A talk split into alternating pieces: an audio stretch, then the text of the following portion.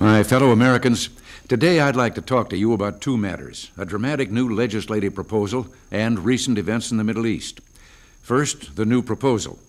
Yesterday, I gave my enthusiastic support to what might well become historic legislation the Balanced Budget and Emergency Deficit Control Act of 1985, introduced by Senator Phil Gramm of Texas and Senator Warren Rudman of New Hampshire. This legislation will impose the discipline our government has so long lacked to control its insatiable appetite to spend.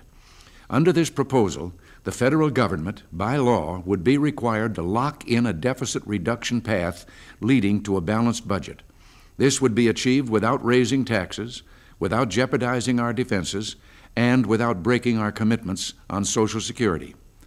The proposal would establish a maximum allowable deficit ceiling beginning with the current level of $180 billion, and then mandate what this deficit be reduced by equal amounts each year until we reach a balanced budget in calendar year 1990.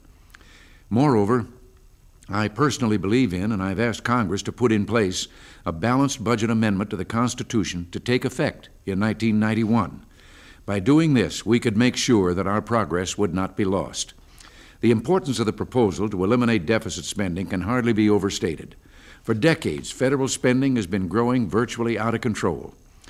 It took 173 years from the establishment of our government in 1789 to the Kennedy administration in 1962 for the annual budget of the United States to reach $100 billion. It took only the next nine years for the budget to double to 200 billion, and in the 14 years since, it has more than quadrupled to over 900 billion.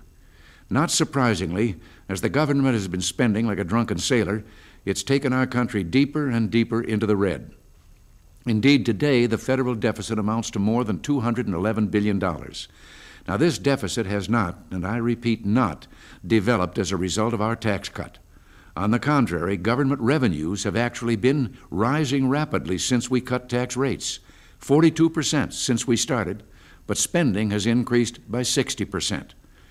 But overall, since our tax cut, government has still spent more than it has taken in. It sort of reminds me of that old definition of a baby an enormous appetite at one end and no sense of responsibility at the other. Well, with the passage of the bill I endorsed yesterday, the government of the United States can show that at long last we are growing up and we're gaining that sense of responsibility. The Senate is debating this proposal today, and I strongly urge them to approve it before the debt limit authority expires on Monday. Let me add here a personal caveat. While spending control is vital to the economic well being of this nation, the highest priority of any American government is preservation of the national security. The maintenance of a national defense second to none, indeed the only legitimate justification for running a large annual deficit, as we ran every year of World War II, is preservation of the nation itself. When the spending cuts are made by this administration, as they must be made, the security of this country, its allies, and its friends will not be put at risk. The Congress has agreed, and next year I will propose those amounts already accepted as necessary for keeping the peace. Permit me now to turn to recent events in the Middle East. In shock and dismay, we've watched murderous attacks on Israeli civilians and, in response, an Israeli military raid on a PLO headquarters in a country that is an old friend of the United States. Now we hear that one of our American hostages in Lebanon may have been murdered, as was a Soviet citizen earlier this week.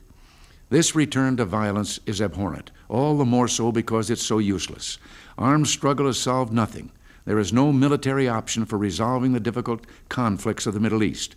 The only way to bring a lasting end to this dreadful cycle of violence is to deal with the circumstances that underlie it through negotiations, direct, peaceful negotiations among the parties concerned. Permit me to close by mentioning a gifted statesman whose country was affected by this week's violent events President Habib Bourguiba of Tunisia. Far seeing and wise, President Bourguiba has been a true friend to America for decades. There is a particularly bitter irony about events of the past week because President Bourguiba was one of the very first to urge a negotiated settlement of the Arab Israeli conflict. Our hearts go out to him and to the innocent Tunisians swept up in this violence. In this horror, our hope lies in statesmen like President Bourguiba and King Hussein, President Mubarak, and Prime Minister Peres. They are men of vision and peace. They deserve our support and our prayers. Until next week, thanks for listening. and God bless you.